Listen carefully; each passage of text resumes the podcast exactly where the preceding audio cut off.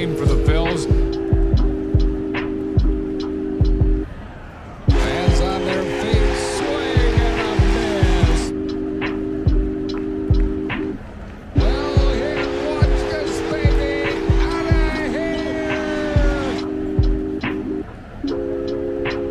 of here! Welcome everyone to this edition of the Inside the Phillies podcast. I'm Ben Silver. We got Lauren Amour. Let's fucking go, baby. Alex Carr. Phillies NLCS. Cade Kistner. The Phillies are going to the National League Championship Series. There are going to be four teams left, and the Phillies are one of them. Ladies and gentlemen, what do we do? Seriously, do you know what to do? Do I know what to do? I don't know what to do. I was what, 10 last time this happened? No, I was 11. I don't know. I don't know about you guys, but I haven't fully processed it yet. In my brain, not even close.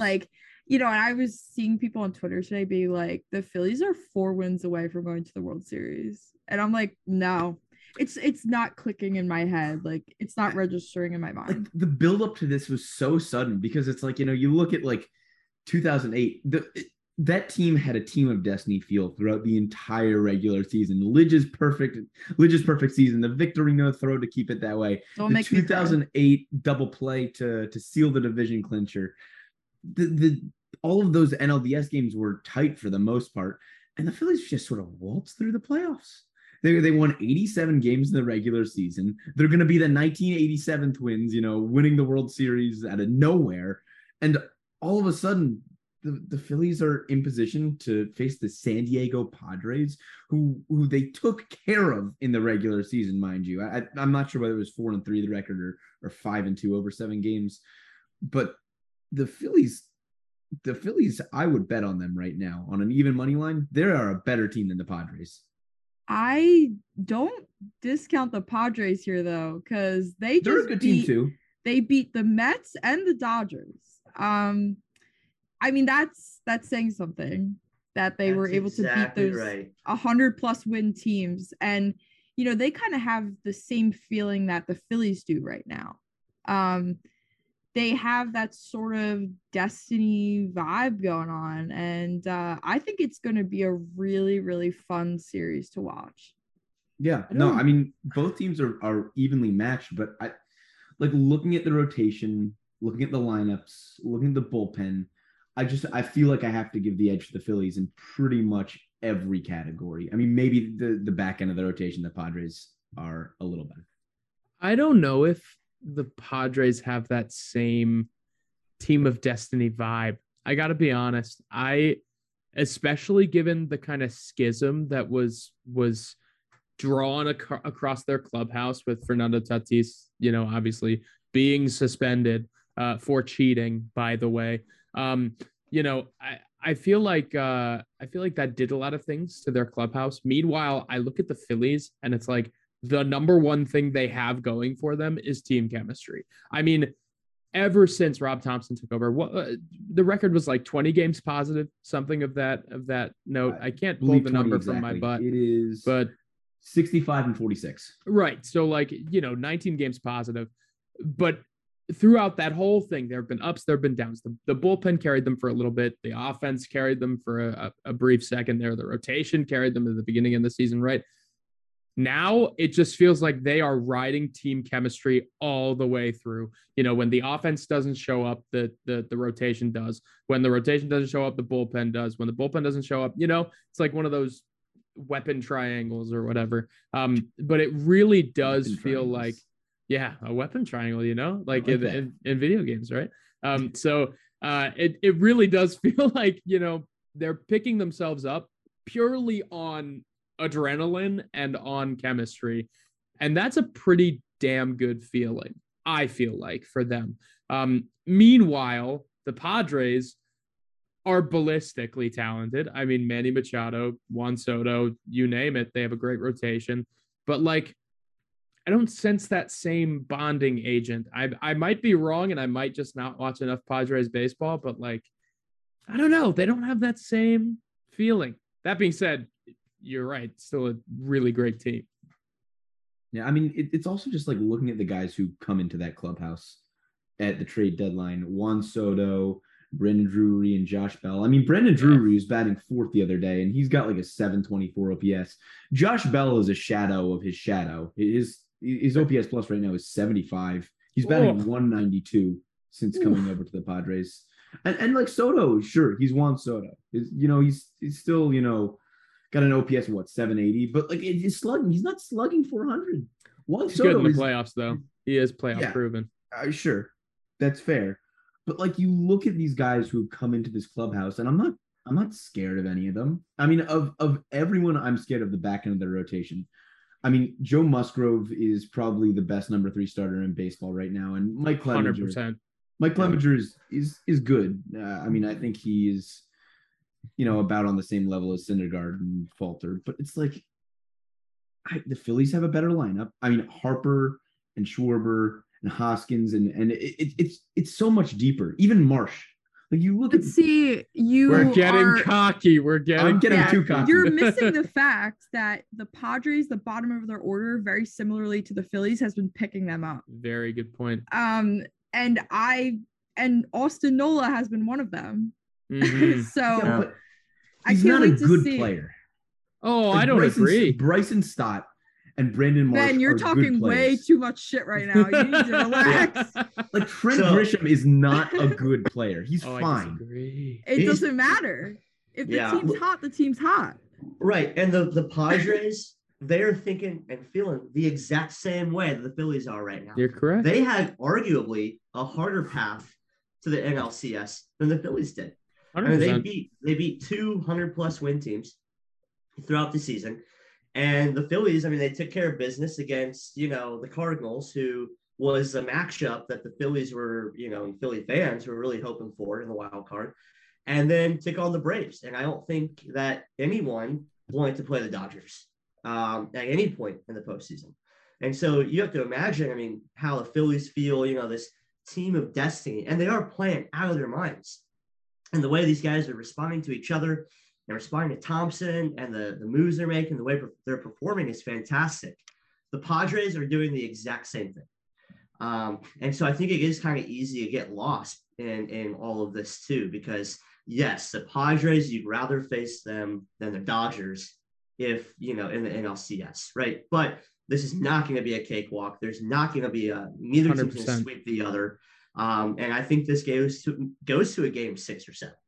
I one thing, 100%. One thing I will say too is that, and I kind of forgot about it a little bit, but you kind of compare these two teams. Bob Melvin came in this year for the Padres, and they love him. They absolutely adore him.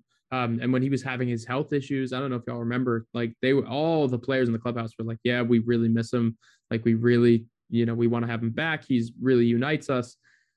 Same vibe as, Rob Thompson and the Phillies, right? So it kind of does feel like this is a bit of a team of destiny matchup. And I got to say, I feel like whichever team comes out of this alive is probably the one that is going to have the most people on their side for the World Series. I don't know if they're going to win the World Series, but they are certainly going to have a lot of people backing them. What you think that people are going to root for the Astros over the Padres?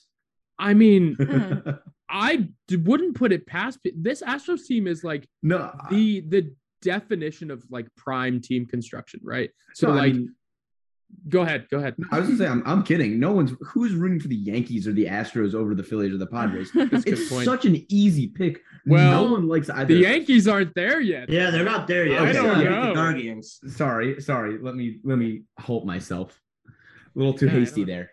I don't know. It really, but you are right in that sense that like first of all there have to be Cleveland Guardians fans to root for the Cleveland Guardians, and I feel like those don't exist. And then the Yankees, the Astros, they are kind of the evil empires. So I see what you're saying. So one thing I do want to point out, though, is that, Lauren and I, we kind of took the positive route on the last podcast. And now you two are all, excited, rightfully so. Oh, Phillies for the NLCS. No. Don't lump me in with that guy. But don't put me with Ben. He's scary. But Lauren perfectly called it. And the Phillies winning it in 4 games. So her optimism, the Phillies must have heard it and, took that to heart and, and put out. So Lauren, do you good job, Lauren. Speech? Yeah, everyone bow down. I know so much ball. No one can even handle it. See, it's funny. Because I know it. I think the order like last week went Alex and Ben, and they both picked the Braves, and I was like, I'm so disappointed in both of you. I picked the Braves in 5 at least. I was like, the Phillies are not losing this series. Are you kidding me? But I mean, yeah, momentum is on their side, and even after game 2 where they got shut out and Rhys Hoskins had that horrible error and, you know, everything kind of seemed to unravel. I mean, it was like impossible to see the Phillies losing at home after, you know, after they got to experience that atmosphere. I mean, it was loud there. Yeah. The rally towels were going constantly. And just, you know, obviously we talked about like the Rhys home run and the bat spike and JT's inside the park home run. I mean, those are like the moments that, you know, we'll talk about, like we talk about Shea McDerino's grand slam and the Matt Stairs home run. Like those are the moments that we'll remember. So yeah, I mean, it is hard to see them losing a series right now. That being said, I do think this series with the Padres is very evenly matched up. And I'm really looking forward to watching it to see what happens. And I was also just sick of seeing the Dodgers in it. Oh, so true. Please go away. I will say it does feel like those are the moments that like when October baseball rolls around, those like on this day in, you know, on October 17th of 2021 or 2022, where am I? What is going on? You know, the Phillies, Rhys Hoskins, you know, slammed a 3-run home run and then threw his bat on the ground. Like it's going to be those moments. And that really does make me happy to think about because, you know, the team is creating new memories, right? New postseason memories. And that's all you can ask for, especially entering this season when everyone was seemingly down. But to defend myself a little bit, I did not think that Zach Wheeler and Aaron Nola both would show up as like, you know, as well as they did. And that being said, they obviously lost the Wheeler game, but you know, he pitched incredibly through 5 innings. It was unreal to watch. I didn't think that was going to be a given.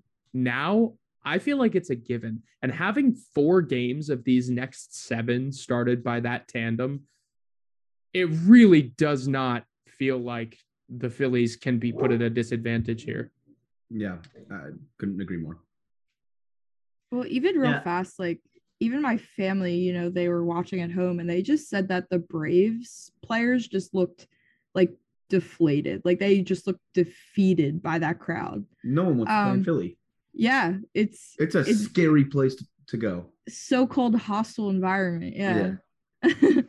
So, you know, all 4 of us were there at the ballpark in some capacity at different points throughout the weekend. I think I was covering it on a professional, you know, basis. So I was kind of wondering what everybody's, you know, perspective was, you know, and what your experience was like at the ballpark and seeing it like that, you know, back-to-back sellout crowds for the first time in what seems like a really long time. Well, I had never been to a Phillies postseason game before. This is my first time going, and it didn't disappoint. I mean, getting to see them clinch, getting to see the Phillies clinch was just like everything I could have asked for. And the inside the park home run was especially like exciting. Seeing when I saw JT like round third, I was like, oh my God, he's going for it. Like, and yeah, I mean, just, it was high up, but you know, you get the view of like the entire stadium from up there and also the city. So it was really fun. And, I mean, it's probably the best game I've ever been to. And it also just reminded me of why I love baseball as a sport in general. So, I mean, I had a great time. 10 out of 10 experience. So I've been going to a lot of Phillies games every year since like 2018. My summer job for a few years there was go to a Phillies game every single night because tickets are $9 and it's easy to get in and you can go sit down right on top of the field. And I was very self-conscious for a long time. Man, the Phillies are in first place, but there's only 22,000 people here. I remember when I was like 9 years old, there were 45,000 every night. You know, what's going on? And I get there and I'd sort of like shield my eyes when they did the attendance. I was very self-conscious about the people did not care about the Phillies. So having that validation, having 45,000 fans in the park, not on a Sunday afternoon bobblehead day when they're retiring someone's number or when the Yankees are in town, but having 45,000 people in the ballpark to watch the goddamn Phillies, that made it special. I've been waiting for that for a long time, and it lived up to it. When Hoskins hit the home run, especially on Thursday, I have not heard a crowd get that loud. I was also at the Eagles game versus the Cowboys on Sunday night, and I mean, it didn't hold a candle to it. I mean, there were 20,000 more fans in Lincoln Financial Field, and I was maybe 50% as loud. Yeah. I mean, it was one of the coolest experiences of my life, not because, you know, obviously witnessing playoff baseball is really, really awesome, but I got to sit in the outfield with my dad and be a fan for like, because I've really tried, especially lately, you know, just trying to give things a little bit more of a, you know, objective vibe, you know, like what people want from the folks that write about their team.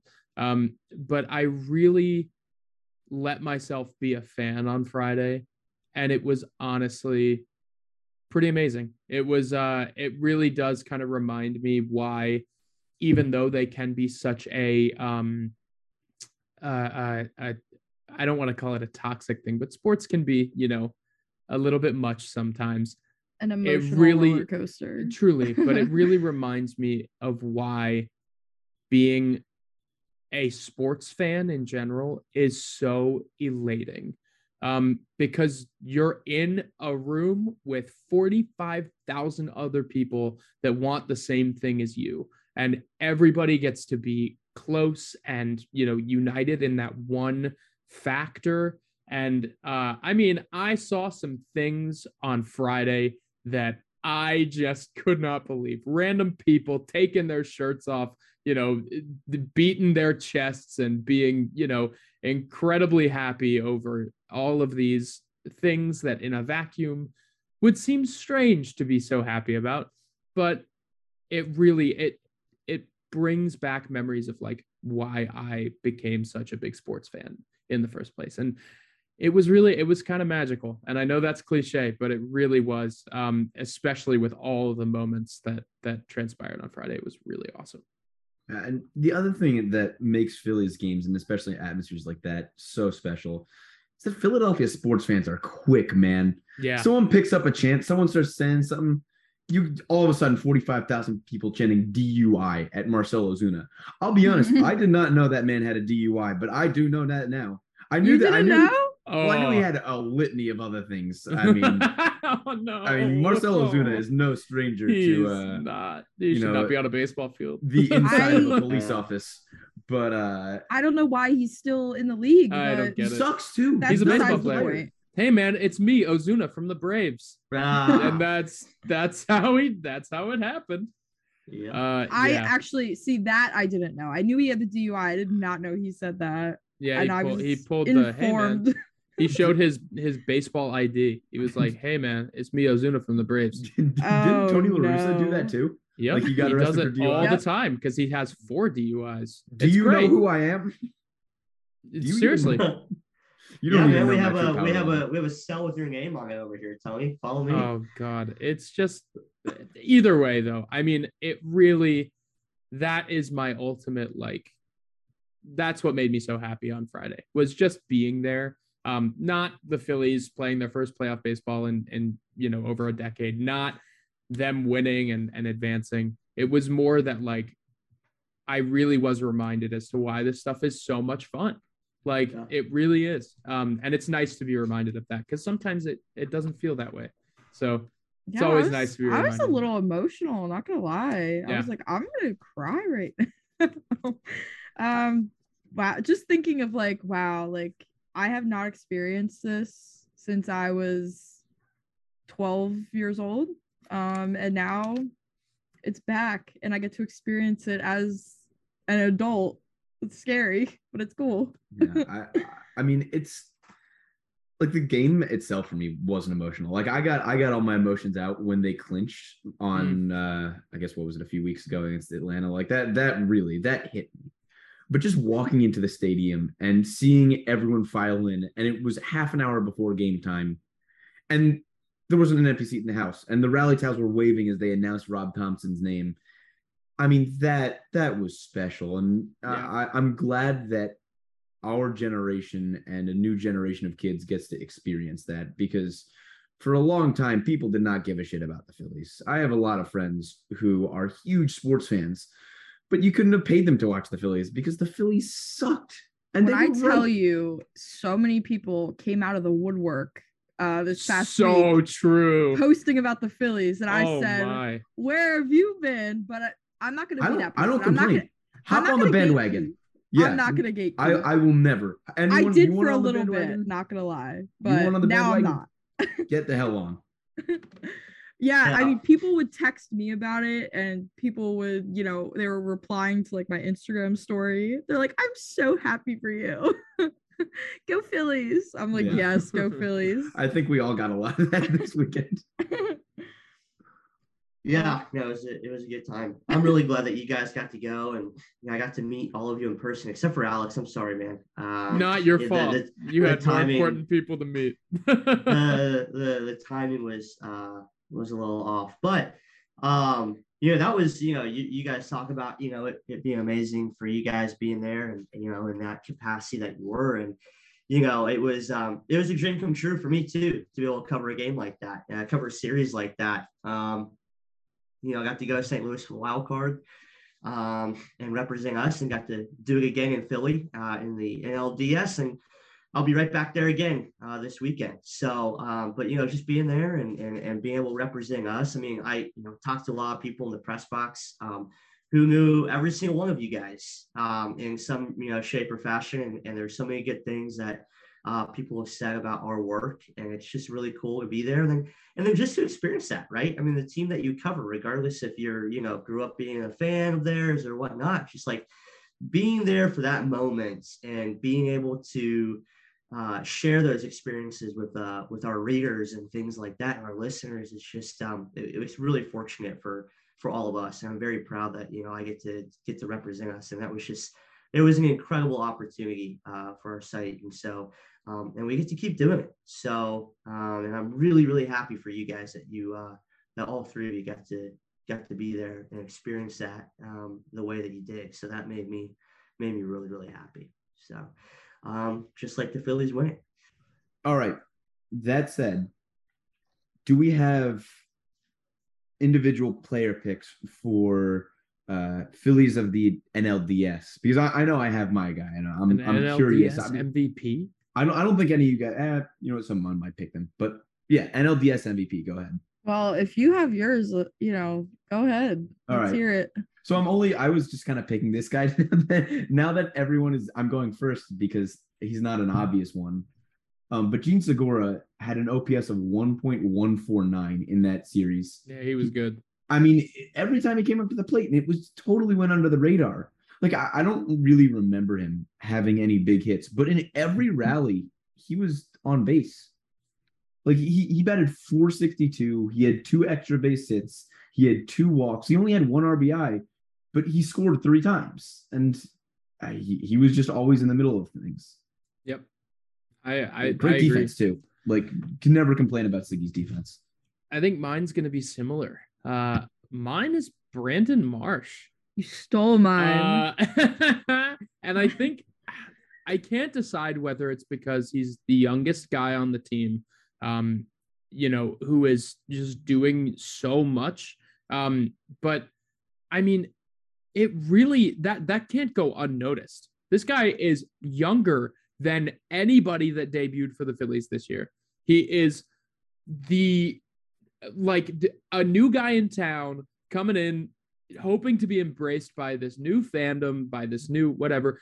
He just comes casual, you know, a 3-run home run that gives them the lead in a clinching game. You know, it's just nice and casual. Like, that's a huge hit. That's an absolutely massive hit. And for him to be able to come up with that against Charlie Morton, who is like one of the most feared pitchers ever, like of all time, in a clinching game, that's pretty huge. And for me, I was just really impressed with him, not only on the field, but like the way that he seems to have bonded within the clubhouse. He's another one of those guys. He's like Bryson Stott. He's like Nick Maton. He's a spark plug. He really is. And I've really enjoyed just following him this year. I just think that he's going to be a great addition to this club. And I'm excited to see a full year of him next year. But he gets it for me. Huge hit. Marsh just feels like he was meant to be here. Mm-hmm. Like, it's weird to me that he was on the Angels. Like, I'm like, no, he's the Phillies. He belongs here. Yep. But I would say my Philly of the NLDS is Nick Castellanos. Mm-hmm. Because I mean, he almost single-handedly won the Phillies game one. Had that amazing catch and had 3 RBI in that game. And he looked like the player that the Phillies paid for in March. And he had a great series overall. He had a couple more, you know, timely hits, and he wasn't, you actually noticed him, mm-hmm. Which feels like it's been a long time coming. He felt for a while he was in the lineup, but he wasn't doing a whole lot. But now it's like, you know, he's contributing again. And I mean, almost everyone in the lineup has been contributing besides Schwarber. So, I mean, once Schwarber gets going, I mean, it'll be scary. I do feel like many of us are going to try and come up with like edgier answers, but I think that one, Lauren, and the one that Kate is about to give, I think these are the right answers. I think that Ben and I were just. I feel like there's a Bryce couple Harper. More correct. I think the one that Kate's. I was really going. I was skirting around Bryce Harper. Because I feel like Rhys Hoskins can also get. I would actually like to elect Noah Syndergaard. Yeah. So I really liked the Segura answer. I think he's been this like quiet force in the bottom of the lineup, even though he's like used to hitting a little bit higher up. Brandon Marsh has been great, like Bryce Harper said, post game. Of game 4, they went out and they got this young kid at the trade deadline, and look at him now hitting a 3-run home run to help clinch their spot in the NLCS. And then Lauren, we've talked about a lot too, like Nick Castellanos, right? He's gotten a lot of heat, a lot of flack lately, but I think I've said it. We've all said it. Like, if you start hitting at the right time, particularly in October, then that's all that matters, right? That's all that's going to matter, people, and everything's going to be forgiven. And he's doing that. Bryce Harper is great, right? He's been great this postseason. He's tied for the most amount of home runs in the postseason. But I'm going to run it back actually and retract my statement quickly. I'm gonna give my, and I don't think this is super edgy. My Philly of the series is Aaron Nola, and here's why. Okay, except that it works for the same reason that he was my Philly of the series for the wild card, right? Is the Phillies come home in game 3? They're coming off a pretty tough loss in the second game, and Aaron Nola is making the first postseason start at Citizens Bank Park in a long time, and the team has to get back on track. Imagine what would have happened if they lost that game. We might be having a different conversation today, and it might be that the Philly season's over, and we're doing a season in review, right? But instead, Aaron Nola came out, pitched incredible again, like another incredible outing, clinched a postseason berth 3 starts ago, 3 starts ago, 2 starts ago. He clinched, you know, the NLDS berth. And now he's helped propel the team and got them back on track and getting into the NLCS. He hasn't allowed an earned run the entire postseason. Or the clinching game, too. Don't forget that. Right. I mean, the dude has just been on fire. And every time the media talks to him, he's just like, yeah, you know, I'm just going out there, just, you know, get my job, and everyone else is amazing. And, you know, I just love pitching, man. And he just does it. And he's been this guy who the entire time of his career has had all these expectations. And then he falls apart in September or whatever it might be. And when the moment matters most, he's the best fucking pitcher in baseball in the postseason. It has been incredible. How can you not pick him as your Philly of the series, a Philly of the postseason? If I could give an MVP award to a postseason guy, it would be Aaron Nola. He means so much to this team and where they're at. Cole Hamels won you NLCS can give that award. And World Series MVP. So yeah, right.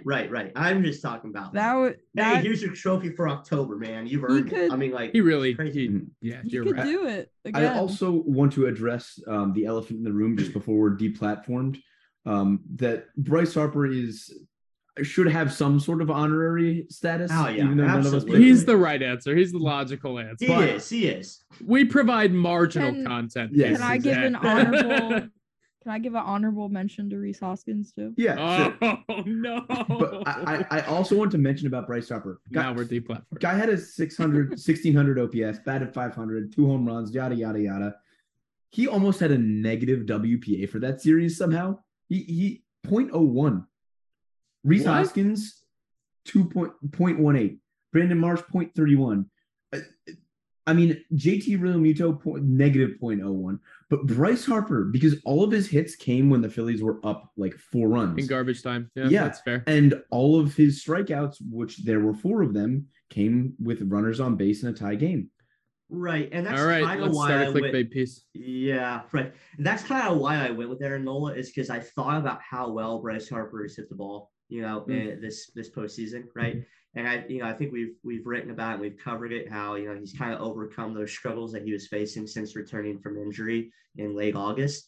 But all these big hits, right, have come. I mean, the game 2-1 against the Cardinals, they were like really winning by that time. Same thing with Saturday afternoon's home run. I think it was, you know, maybe it was the 8-3, yeah. Not to make 9-3 or something like that. So yeah, he's hitting the ball hard. He's playing really well. And I also like the fact that he's like manifesting these wins. Like he's going around to every player in the clubhouse and before the game, like, hey, we're winning this game. What? Yeah, we're winning this game. Oh, okay, man. Hey, we're winning this game. Right. And that's what he's doing. He's that's how he leads. He's just like, yeah, we're not losing. We're not going to lose today, guys. Go out there. Let's play. We're not losing.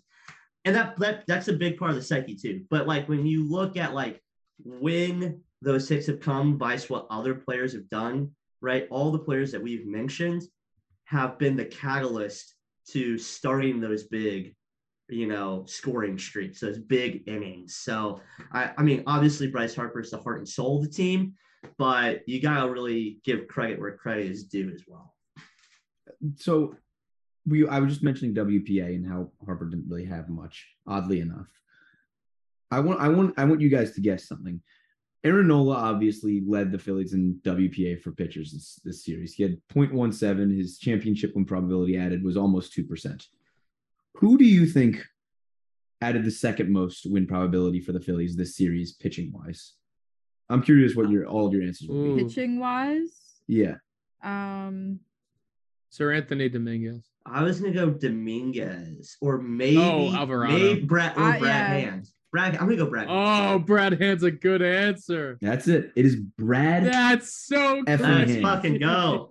0.14. He was more than Alvarado, more than Syndergaard, more than Dominguez. I mean, he almost had as much as Dominguez and Syndergaard combined, and they threw 7 innings of one ball. Statistic, ladies and gentlemen. I mean, I barely remember him from that series. But he shut down. He shut down everyone. He didn't allow a run, and he came in big situations. Yeah. I mean, like when the games were pretty close, he came in, and I think he faced the middle of the order. Both times he came out, or 3 times that he came out. I fully expected an Austin Riley 690-foot. Yep. He was nowhere to be found this series. Oh my God, where was he? Invisible. Yeah. I mean, Hand. So in game one, we pulled this up. Game one, 1 inning, 2 strikeouts, 1 hit, 10 pitches. Did he pitch in game two? No, this is game three. Game three win. 1 inning, 1 hit, 13 pitches. Game four, let's see, 2 outs, 1 strikeout, 9 pitches.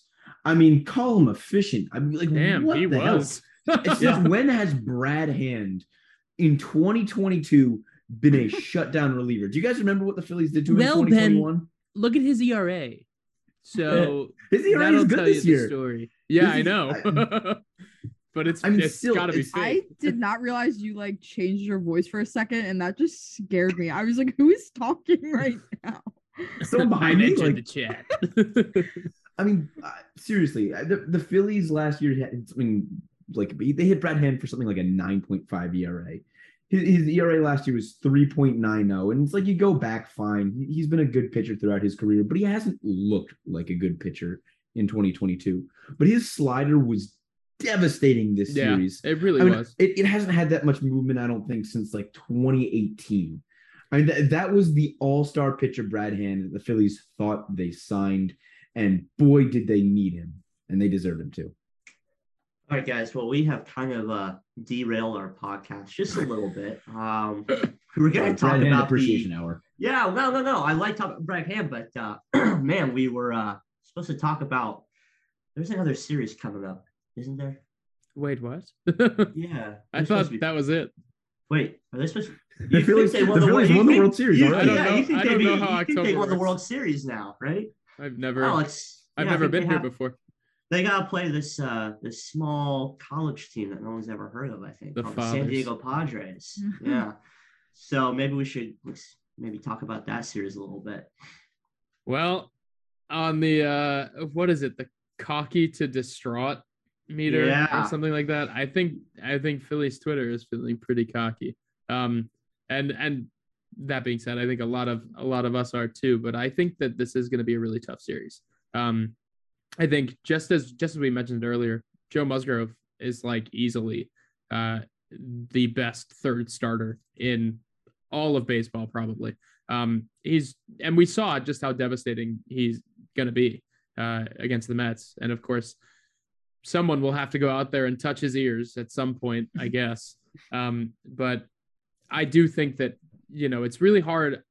Ben, I know you mentioned, you know, you kind of look at the Philly side of things, and you kind of give them the advantage in every respect. And honestly, I'm not sure that's the case. I honestly, especially if Josh Hader is pitching the way he's pitching, especially if their rotation's going the way they're going, especially if their lineup is going the way it's going, it feels pretty evenly matched. I find it hard to give the edge to anybody here. I mean, I want to give the edge to Philadelphia. Obviously, I've been watching them more, and I've watched the Padres. I've seen their games, but I haven't been dialed in the way I've been dialed into the Phillies. But my big thing comes from the top of the rotation, in that Aaron Nola and Zach Wheeler just so thoroughly outclass Yu Darvish and Blake Snell. Both pitchers are. I mean, it doesn't really matter how you rank Zach Wheeler and Aaron Nola, but of that group of four, Wheeler and Nola are 1 and 2, and Darvish and Snell are 3 and 4. And those pitchers are probably going to go up against each other 4 times this series. And really, the Phillies should be winning 3 of those 4 games. That's a good point. If Ranger Suarez or Syndergaard can win one of their games, I think that this series should be pretty thoroughly in the Phillies' favor. And you know what? If Ranger Suarez and Syndergaard don't, series probably goes to game 7, and then Suarez gets another chance. I think between 3 starts from Suarez, Syndergaard, and Nola, 1 win is all the Phillies need. That's a good point. I could agree. I just feel like, I don't know. It's hard. That lineup on paper, the Padres lineup on paper, appears devastating. I mean, it's quite scary. They do lack a little bit of leadoff presence, but like Manny Machado and Juan Soto batting back-to-back is like a terrifying. That's like a scene from a Philadelphia fan's nightmares. And yet here we are. So I don't know. It does feel like the Phillies, especially rotationally, should have a pretty decent advantage, just given that they get 4 starts from Wheeler and Nola. But I don't know. For some reason, I just don't feel confident, and I don't know why.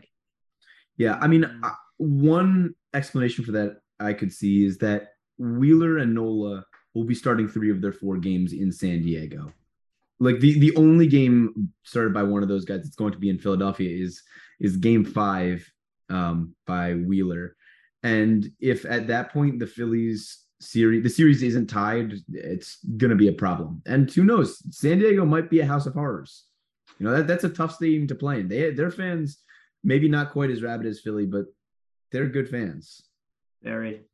That's the thing with, I also don't feel as confident as I did going into the series with the Braves. But I think it's because I feel like I watched pretty much all of that game 4 between the Padres and Dodgers the other day, and they just, you know, it was a really good game. And I was really glad that I got to see all of it.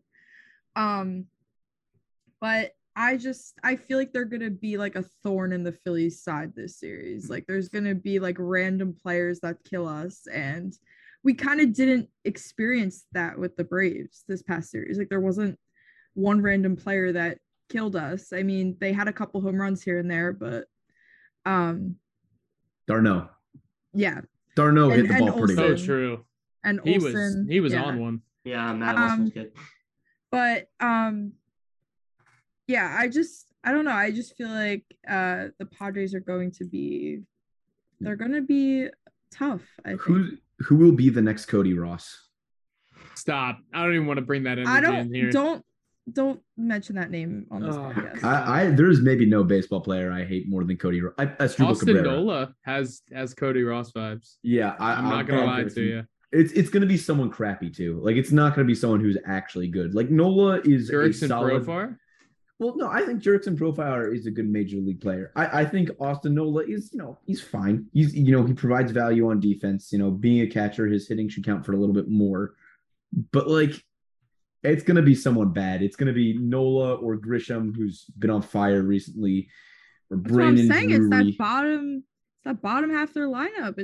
Jake Cronenworth could be. Yeah, but I mean, the Phillies have that too. The Phillies have that too. Soto being so familiar with the Phillies also concerns me a little bit. I know he hasn't been, you know, the player he normally is, but you know, like we said, he's still Juan Soto, and he's seen the Phillies a lot in his career. So I don't know. He could always break out too. And that's a little concerning as well. Yeah. Yeah. I mean, I think too that, you know, the Padres in particular, you look at the pitching, right? I think that the Phillies probably have an advantage in terms of rotation, at least at 1 and 2, like we've talked about. The thing is that Yu Darvish is their number one guy. And he's been a very good pitcher this postseason. Yep. He's been a pretty darn good pitcher this year. But one thing that I've watched Yu Darvish since he's coming to the league, I saw him with, you know, the Cubs. I saw him when he got traded to the Dodgers from the Rangers, and now in San Diego. And one thing that Yu Darvish is really good at is having implosions at the wrong time. And yeah, and so I think that, you know, Darvish has been criticized at times for like big game mentality, that kind of thing, not really having it. You know, he might have overcome that, but that's another thing. Like you start getting to him, you know, and you never know. You look at, I think it was the 2017 NLCS, and when he pitched against the Dodgers, he gave up 3 runs in 5 innings, and that was, you know, pretty much it for him. That's pretty much it for the Cubs. It was kind of said and done at that point. So there's a possibility that happens here too. And then, you know, same thing with, you know, Blake Snell. He's had his ups and downs. Joe Musgrove is a very good number 3 starter. He's had his ups and downs. But you look at the Phillies 1 and 2, and you look at Zach Wheeler and Aaron Nola, and you just don't see those same cracks that you might see in the Padres rotation. That's a good point. So with Darvish, something interesting I noticed: 4.60 career postseason ERA. I wrote down his postseason ERA this year. Wow, that is shockingly bad. It is. Well, I was saying, but big game mentality. Is it there? No. There is a very big but here. Darvish pitched 3.1 innings. You like that, Alex? I probably should have muted myself to laugh at that. Anyway, Darvish has pitched 3.1 innings in the 2017 World Series and gave up 9 runs in that span. Yeah, and he has a lot of explosions. But you have to remember, a lot of Darvish's pitching ability comes from the fact that he throws like 7 different pitches, and the Astros were cheating during that World Series, and he was tipping his pitches really, really badly. Yeah. So a lot of that postseason ERA, a lot of that narrative that he can't pitch in big games comes from that series. And sure, I still think and Nola, the one before that. Well, no, the rest of his time he was pretty damn good. He had one bad game in 2016 in the American League Division Series against Toronto, where he pitched 5 innings and gave up 5 runs. But other than that, the ERAs for individual series for Darvish are as follows: there 2.70, 1.80, 1.42, 2.70, 1.29, and then in the most recent NLDS 5.40, he pitched 5 innings and gave up 3 runs. Darvish should not have the label that he is a bad big game pitcher. I really attribute a lot of that to Houston being cheaters. Yeah. And that said, I still think Nola and Wheeler are both far superior to Darvish. He's a good pitcher, sure, but Nola and Wheeler are great.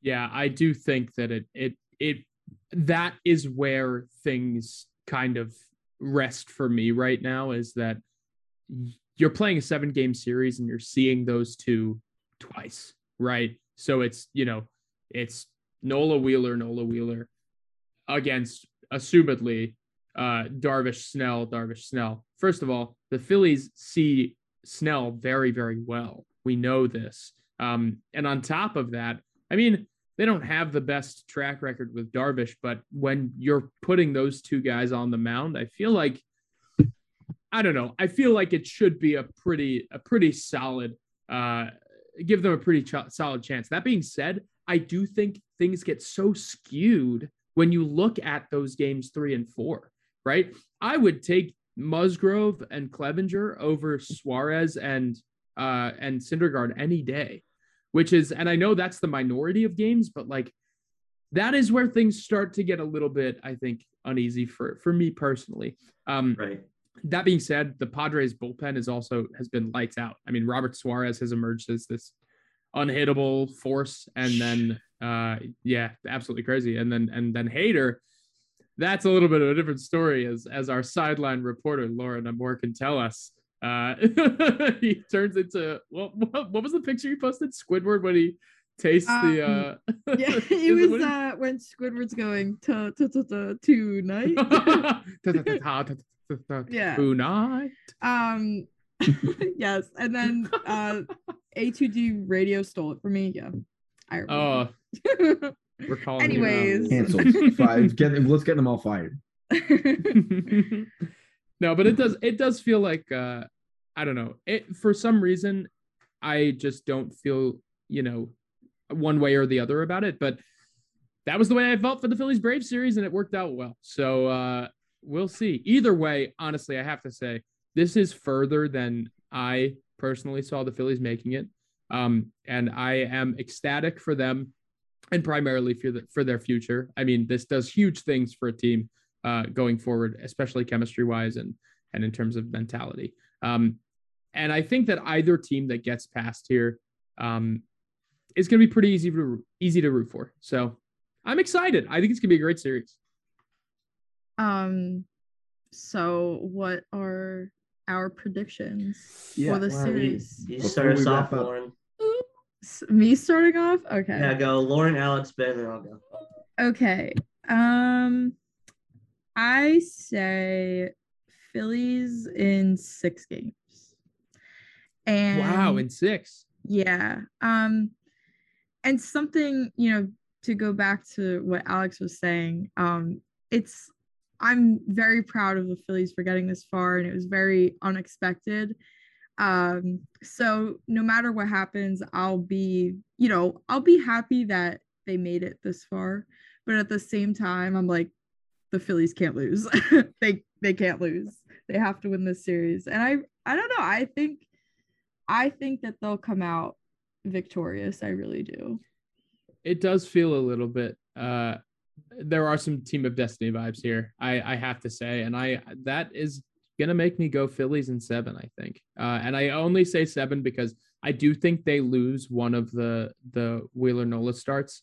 And I think then, Ranger Suarez probably comes up and absolutely shoves. Because that's the kind of guy he is. He always rises to the occasion.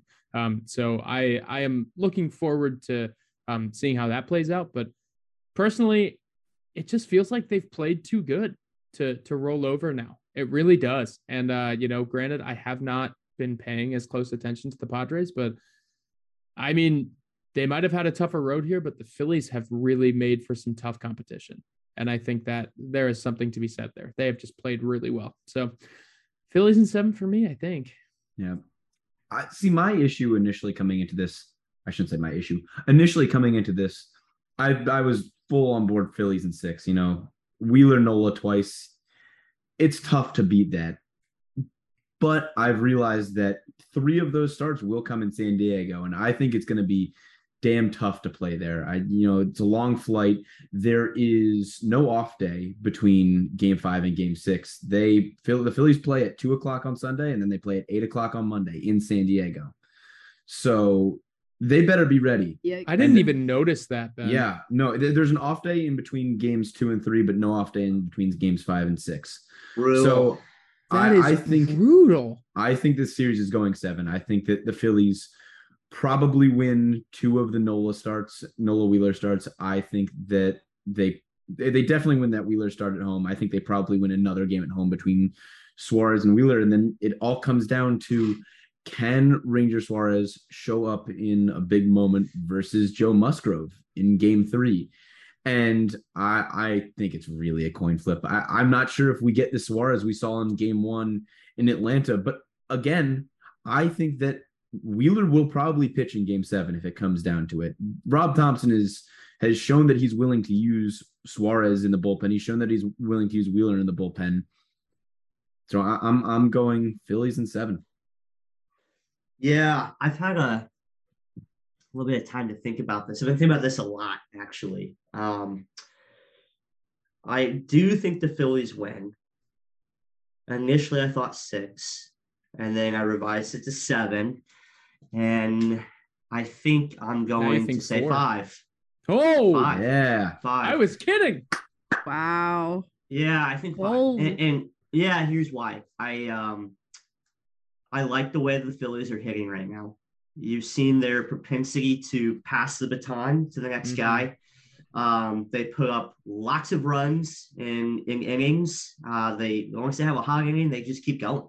I mean, it feels like they flipped their lineup over, a couple of times against the Braves, which, they have good pitching. That's why they, won the, NL East.